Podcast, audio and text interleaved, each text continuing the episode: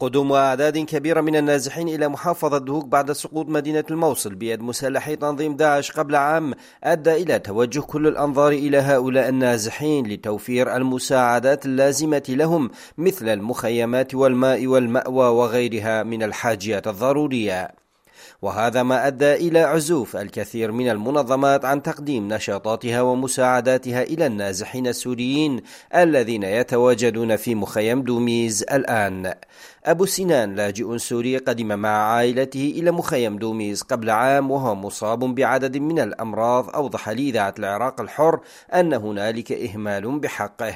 صار لي سنتين هون صار لي سنتين هون بهالوضع معي أربع أمراض انسداد في الشرايين وجلطة وصرعه حالة نفسية.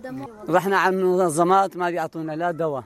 نروح على المستوصف من له عملنا تحليل. بقول له ما بقدر واقف على الدور بيقولوا لي روح ما, ما مو شغلتنا شغلتك أنت.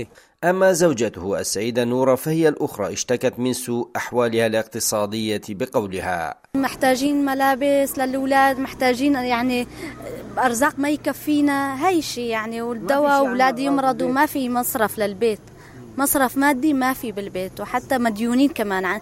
علينا شوي ديون من هدول جيراننا يعني. ومن وين بناكل ونشرب؟ يعني الجامع بيحن شوي علينا أهل الخير كتير بيصرفوا علينا بيجوا يعطونا هالقرشين. كم واحد يعني؟ نحن خمس سبعة. سبعة نحن. سبعة. إيه بنتين وثلاث أولاد. يعني نحن هلأ لولا الجامعة وأهل الخير يعني ما فينا نجيب لو دالين نجلي ما فينا نجيب زاهي. أبو زانا من اللاجئين السوريين الذين يتواجدون في المخيم منذ عامين. قال لإذاعة العراق الحر. نحن على حسابنا تقريبا كله على حسابنا يعني. شو تقضون؟ يعني شو تدبرون يعني شخص صار يعطون كل واحد 19 دولار الشخص الواحد. شهريا؟ شهريا إيه, إيه. فقط لا غير. والباقي كله على حسابنا. المبردات المبردات على حسابنا كلها على حسابنا كل شيء على حسابنا يعني ما عاد في شيء على حسابنا يعني. المساعدات تصل لكم منظمات ما عاد في قليل مثل هلا اليوم اعطونا مراوح وبس. ما في ما عاد في شيء مساعدات.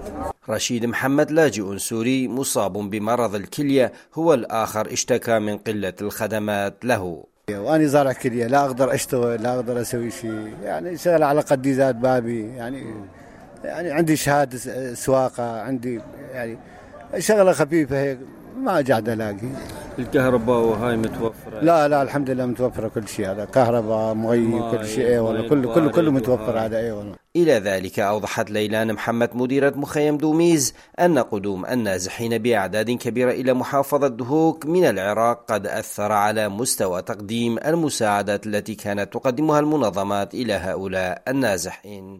بالنسبة لمخيم دوميز طبعا أكثر الخدمات التي يتم تقديمها لمخيم دوميز تتم من قبل حكومة أقليم كردستان من خلال توفير الكهرباء الماء خدمات البلدية بالنسبة لتوفير الغذاء فهو يقع على عاتق منظمة الغذاء العالمية التابعة للأمم المتحدة.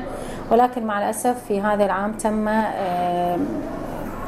انخفاض قيمة القسيمة التي يتم توفيرها من قبل منظمة الغذاء حيث كان على كل فرد أن يتم استلام 30 دولار والآن يقومون بإعطاء كل فرد 19 دولار وهذا لا يكفي لسد حاجتهم من خلال توفير الغذاء.